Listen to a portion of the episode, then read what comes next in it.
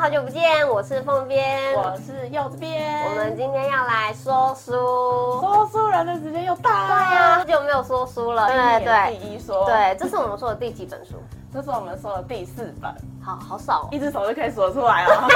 我有朋友就是在玩剧本杀，我觉得他们说是职业玩家也不为过，他们就会这样讲啊，这是我玩的第几本第几本，然后譬如说他已经玩了几百本了，我想说我们以后可不可以也说，就是这是我们说的第几本，第一百九十本书，不知道说到什么时候。我也觉得我很骄傲，我今天是我说的第四本书。其实，在就是这半年来，就是有很多读者就跟我们说，就是喜欢看我们就是介绍故事。今年哈，我们会努力的，就是尽。量介绍更多的故事给大家，放十本就好了，今天说十本就好，我们凑一个十全十美就好。读者会骂你太少，哎，而且你那十本是包含了我们现在已经说完的四本吗？对对对，怎么可能？我们今天要讲的是，你还要看，反而会剪掉。我们今天要说的是迷幻药的短篇合集，叫做《欢迎入住恐怖屋》。嗯，哎呦，恐怖到了极点了。不知道读者们有没有看过迷幻药之前的就是短篇合集系列？我们已经出了好几本短篇合集了。自己本人是还蛮喜欢看这种短篇合集的。嗯，对，因为我觉得很有代入感。我记得我以前国小的时候啊，会去图书馆借那种短篇鬼故事，它就是这样子一篇一篇篇合集，而且还有注音哦，啊，好可怕！看的时候就觉得。很精彩，很刺激，然后而且你知道看短篇鬼故事的时候，它的那个剧情会很紧凑，哦、对，你也很快就会中鬼了。小时候我通常都是不会自己去找寻鬼故事或者是鬼片来看，我都是跟着我的姐、表哥，然后一起看。像那个以前什么台湾灵异故事、鬼话连篇，什么我觉得现在就是如果收看我们就是频道的九零后的，可能都不知道这些吧。然后就会遮着棉被这样看，然后我姐他们就是会很有兴趣，然后说快点快点快点几点几点了，我们赶快挤在一起。对对对，挤在一起。我觉得我小时候一定是被吓到，晚上看都睡不着哎，完全受惊。那我们现在就开始喽。嗯，欢迎入住恐怖屋是由千寻老师、莫舍心老师、绿光老师，还有就是我们的新人作家果子兄一起创作的短篇合集。嗯，因为是四位不同作家嘛，所以他们的文风都各不相同。但有趣的是，这个故事里面啊，他们的鬼屋都是。同一栋都是一栋两层楼的独栋房子，它的外墙都是一片漆黑，深黑色，然后有一个红色的大门，就是这一次四篇。鬼故事里面就是他们入住的同一栋鬼屋，但是因为每一个故事的就事发地点啊，可能不一样啊，时空背景可能也不一样啊，然后发生的事情也不一样啊，所以你就可以把它当成一个会移动的鬼屋，感觉这个鬼屋会一直在那边，好像一直穿越时空这样的感觉。先说，我会尽量不会破梗，对，因为我也不会把故事整个都讲完，对，我们还是希望可以就是给大家一个好的阅读体验，所以你就算听完我介绍以后啊，基本上不会太影响，就是你阅读这本书了。那我们现在要介绍的第一篇故事是千寻老师的《洗巫师》。洗巫师，对，你知道洗巫师是什么吗？洗巫师是洗哈利波特吗？洗巫不是，洗巫师洗巫师，巫师用水洗，现在说好洗洗巫师好干净，是不是你们看都想打他了？是洗屋子的洗。哎，我有个问题，我有个问题，我有个专业的问题，给你问。觉得哈利波特是巫师还是魔法师？如果是以哈利波特世界观来讲的话，是巫师吧？好哦，所以我刚刚说哈利波特应该是 OK 的。你，我想说你问这问题到底是要干嘛？这很无聊哎。会不会其实英文是一样的？英文一样的话，就是翻译问题而已啊。哇，回来，洗巫师这个职业呢，它其实就是入住。就是曾经发生过凶宅的屋子，然后透过自身的阳气呢，去净化这个屋子，让这个屋子就不会再有很多阴气啊、怨气啊。然后基本上薪水起薪大概是两万五到四万五，也包水电、网络什么之类的啊，真的哦？是不是很爽？对，感觉就是躺着赚的工作，对不对？对，这个工作其实虽然说薪资好像很不错，但是有一些必须严格遵守的事情。对，好，第一点，嗯，你必须要有一个正当职业，然后。后呢，每一天在屋子里面必须要待超过十二个小时，因为毕竟你就是要靠你的阳气去净化这屋子，对不对？所以你要住在这个屋子超过十二个小时。第二个条件就是可以接受异味，然后可以接受在客厅啊或者大门口装监视器。我觉得监视器可能可以，嗯，但是异味真的是异味一定不可避免，因为如果它本身是凶宅的话。是因为有鬼所以有异味，还是他们失水没有清干净？我有听过一些就是有灵异体质的朋友，就是说过他们有遇到不干净的东西的时候，嗯、也会有闻到臭味。哦，对，所以我觉得可能你说的两者可能都是。都是。再来就是严格禁止在屋子里面赌博啊、吸毒啊、黄色交易啊，做一些违法的事情。本来就已经是凶宅，你要做这些事情，好像会更招阴。哇，屋主衰爆！如果你犯了这几条规定的话呢？呃，你可能就是反而要被罚，就是三倍以上的违约金，两万五起跳好了，就可以三，二三，你不要，就罚七万。你数学不好要硬算，这就是洗污师的职业。但就我所知啊，我觉得这是一个美化版的职业，因为我在很久以前，嗯，就有听过，就是日本，嗯，其实有。专门请人来做这样子的事情。我为什么会说是美化版职业？是因为他们当初会这样做，其实是为了想要把凶宅可以顺利的再转手卖出去。网络上好像都会有那种。App 地图，然后告诉你哪些是凶宅，有这种的，有台湾也有，我记得台湾也有。是哦，我没有去查过这种，你很变态。如果是你的话，你会想要当洗巫师吗？我没有办法，我会在里面精神崩溃。好，回到故事里，那反正在故事里面呢，洗巫师是已经是一个很正当的职业了。主角们就是利用自身的阳气入住凶宅，好好的就是在屋子里面生活，然后把屋子打理的很好，然后都就是时间到了以后就把它就是还给屋主。这样子，那我们的这一次千寻老师他故事里面的角色就是一对男女论及婚嫁的男女朋友，嗯，对他们其实已经当洗巫师五年了哦，哇，对，不是那种说我啊，我现在看到这个好像薪水不错，然后我就要去当洗巫师，然后就马上就是遇到鬼，没有没有，他们已经做洗巫师五年了，然后踢到了铁板，遇到怨气特别重的就是我们的恐怖屋了。话说，我觉得千寻老师写的灵异故事，他越来越有气氛了耶，因为千寻老师他之前写罗曼史开始。出道的嘛，故事的感情啊，其实都会蛮重的。有一些寻求刺激的读者可能会觉得不够恐怖，但我觉得这一篇洗巫师已经开始有那种 feel 了。我跟你讲哦，风人边说有 feel 就是有 feel，对对对，国小就开始看鬼故事了。对啊，我觉得他等级应该是蛮厉害的，就代表这本书应该看起来就是会有点毛毛的，有一点 feel，然后有一点那个恐怖的氛围。可能你看书看一看就觉得，嗯，是不是旁边有人在旁边？但是如果你你们是。像就是柚子边这种很害怕的人啊，千寻老师的故事啊，对我来讲可能就还好，可是对我们来讲，千寻老师的故事可能也会让我们觉得很毛。这画面感很重的话，就是会。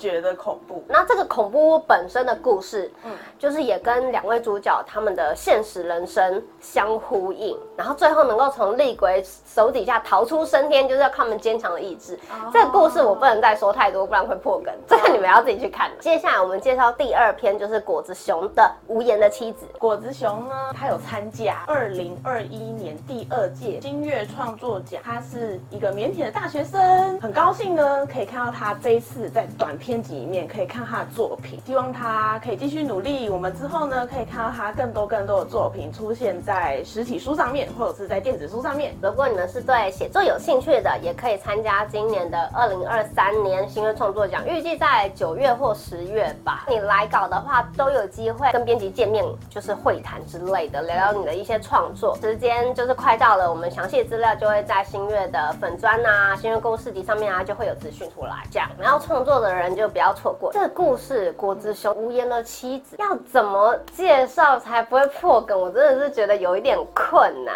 那种感情比较重的故事啊，会比较难去描述。嗯，对。先讲一点，就是我觉得这个故事很感人，是一个发生在鬼屋感人的爱情故事。那会不会就不恐怖了？不会，因为它还是会有悬疑感，就会有一些很奇怪的现象。故事中是有两个主角，妻子跟丈夫，他们会有他们两个不同的视角去叙述这个故事。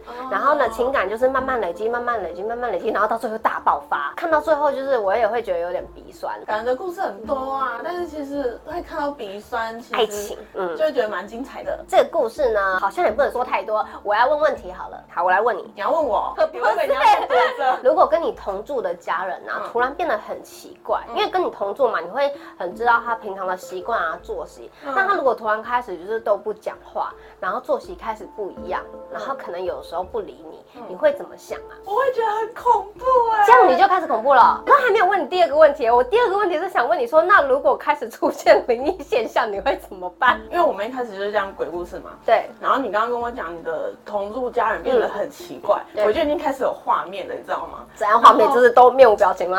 没有，他就是可能开始撞墙之类的，我就觉得很恐怖。刚刚就是画面马上联想到，就是之前我看那个萨满，嗯，你知道萨满？知道，就是有看过的读者就会知道萨满之后的那个女主角变得有多恐怖。然后我就会觉得说，天啊，跟我同住的人没有变这样，我要怎么办？然后他就一直撞墙，或者是你睡觉睡着睡，他就会突然在你旁边。这故事没有这么激烈，突然觉得越讲越觉得有点毛毛。里面的角色不会撞墙，反正就是果子兄的无言的妻子呢，就是一个发生在恐怖的感人爱情故事，你们可以去看。好，对对对，有点毛了，你没有觉得吗？好。那接下来呢，我们要介绍第三篇故事是墨水星的看不见的房客，应该就是鬼了吧？这个就不用特别介绍，就是主角住到鬼屋的故事。但是有趣的是，作者对这个屋子的设计，还有整个故事的设计，因为你在看的时候，你会一直猜到底谁是人，谁是鬼，谁是人，谁是鬼。这一个故事的主角是一对姐妹花，她们入住了恐怖屋。对，那这个恐怖屋是。分租的一个房子，它的格局有叙述出来，就是它分成左右两条长廊，左右各有五间房间，包含姐妹花，总共有十个房客入住。姐妹花刚就是入住这个房子的一开始，其实就有遇到各种不同的房客，然后在整个故事的过程中啊，他们就会遇到。不一样的房客，然后跟那些房客对话，可是这些房客的表现都很怪异，有一些人对某一些人还会有一些敌视，在看的过程中，你就发现，哎，姐妹花都可以看到 A 跟 B，可是可能 A 看不到 B。然后你就会看的时候，你就想，哎，一头雾水，到底谁是人，谁是鬼？你分不清楚谁是人，谁是鬼，可是知道一定有鬼。我觉得这个故事很适合写成剧本杀，哎，因为他的角色很多，每一个房客讲的东西都不一样，你要猜说谁讲的东西是真的，嗯，对，谁在骗你，嗯，对，然后谁已经死了，那谁还是活着？对，有没有人要跟我们合作啊？有没有就是游戏公司要开发剧本杀来，可以跟我们一起授权？如果突然就是觉得跟你住在一起的房客，嗯，其实是鬼，你会怎么样？你跟他就是认识很久了，然后你也没有发现他是鬼，可是突然某一天知道他其实早就已经死了，你会怎么办？相处下来都没有什么问题的话，嗯、我是突然之间发现他已经过世了，嗯，那我可能就会。装没有这件事情，然后继续跟他相处吗？你可以啊，因为我也会怕说突然跟他说他已经过世了，他会吓到，或者是他还不知道怎么处理，嗯，然后可能在循序渐进的在跟他说，哦，你可能已经离开了哟，什么什么的。如果他中间，比如说我跟他住一年，他都没有对我做出任何奇怪的事情。那如果就是当你意识到他就是他是鬼的时候，然后他每一次出现在你面前，其实你都看不到他的脚，你会怎样？说我知道他是鬼之后，之后你才发，你才注意到那些不是人的地方。嗯，譬如说你在呃网络上发现说这个人其实早就已经过世了，然后呢下一秒他就来敲你的房门，说哎、欸、要不要一起去吃晚餐啊？我赶快叫他订 Uber Eats，因为我就发现说。其实我出去跟他吃饭，然后我对面其实没有坐人，别人都觉得我是神经病，但是其实我对面是有坐人的。这时候可能就会想说，哦，不行，我不能再出门了。没错，我们第四篇要介绍的是绿光老师的监视感。对，我跟你说，我真的很希望绿光老师就是。独立出版一篇就是恐怖小说，因为距离他上一本跨界已经好久了。哦、对对呀、啊，短片真的只是塞牙缝而已。希望绿光老师赶快出，对在这边许愿。如果读者有许愿的话，请在下方留言，嗯、一起许愿。我可我觉得读者搞不好会想说，先做罗曼史的，或者先做 BL 的，然后最后才是恐怖的，搞不好会这样。而且这一篇也很好看，你知道，就是千寻老师跟绿光老师都是我们就是拥。有众多罗曼史粉丝的，就是作家，然后看他们的鬼故事，就可以一边就是享受悬疑惊悚，然后一边又看爱情故事，就是有双重享受，对，很棒，很开心。我在看绿光老师这篇故事的时候啊，会一直分心，你知道为什么吗？为什么？因为那个男主角啊很有魅力，然后就常常会被他聊分心，因为男主角在聊他老婆的时候，你就会觉得啊，开小花。氛围不是都被打坏了？对啊，但是其实还好，因为基本上是一个鬼故事嘛，所以这样的情况不多啦。可是你就会感受到这个角色的人格魅力，就是出现在这里。这篇故事也有很多可爱配角，就是看得很开心。男主角是警察，而且他还是一个小队长。然后呢，他的下属在一场械斗中被射杀死掉了。对，然后他也因公受伤，所以就休息了一段时间。可是。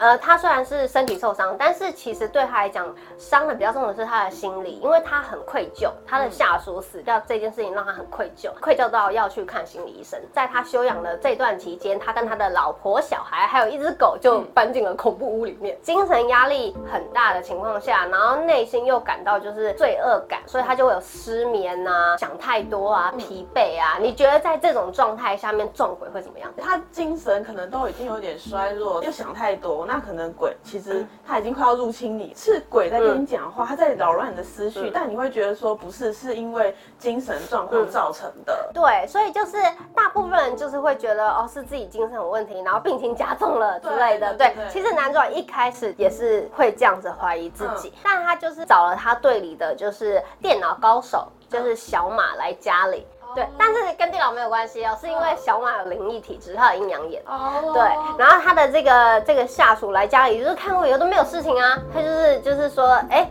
我没有看到什么东西啊，家里很干净啊。所以这让他觉得压力更大，就觉得是自己有问题，是自己的问题。所以这些事情让他觉得很烦躁。但是因为他很敏锐，嗯，对，他办案也是很敏锐的那种，所以他还是觉得自己不断做的噩梦就是有哪里怪怪的，所以他没有放弃。那些现象都很奇怪，所以他就是进一步调查，然后逐渐发现跟他查的失踪案有关。刚刚不是有提到就是那个男主角的那个下属小马有阴阳眼嘛？对，那后来发现是后来就是一定是真的有鬼。嘛，因为恐怖屋，对，所以后来就是男主角后来就会一直那个鄙视他的下属，说你天线坏掉了，但是他看不到，是不是也是一个梗？就是我也不能问为什么？对对对，我跟你说，我有我有个私心，就是绿光老师形容就是小马，他是一个五官清秀，笑起来分外迷人，但说起话来分外毒舌的男生。然后呢，男主角还有个心理医生，就是警察的心理医生，他的心理医生庄医生呢是一个。很时髦帅气的年轻人，戴着金边眼镜，留着半长发，耳上还打了个好几个耳洞。绿光老师，我想要看小马跟心理医生的故事，在月光之城。月光之城，然后刑侦、灵异加爱情。对，拜托拜托。我们今天的四篇故事呢，就是这样啦。今天的说书人就到这里为止啦。就是如果就是呃，大家对这本书欢迎入住恐怖屋有兴趣，可以点选下方的资讯栏有连接，可以看到这本书。多多支持作家他。他们以后就会创作更多的好故事给你们看，我们下次见喽，拜拜。我跟你讲，我之前不是我们看过一个电影吗？入住就是鬼屋跟饭店，嗯，然后他都会把那些经验，然后写成他的作品。这是什么什么数字？一个房号？对对对对对。然后我那时候看，我就想说，天哪，很绝望，他逃不出那个房。对，然后就是也是蛮感人的。嗯，对，所以其实感人的作品。还是恐怖的，嗯，对，不会说因为说很感人，或者是有爱情线索，它就不恐怖，前面还是很恐怖，对，真的，真的。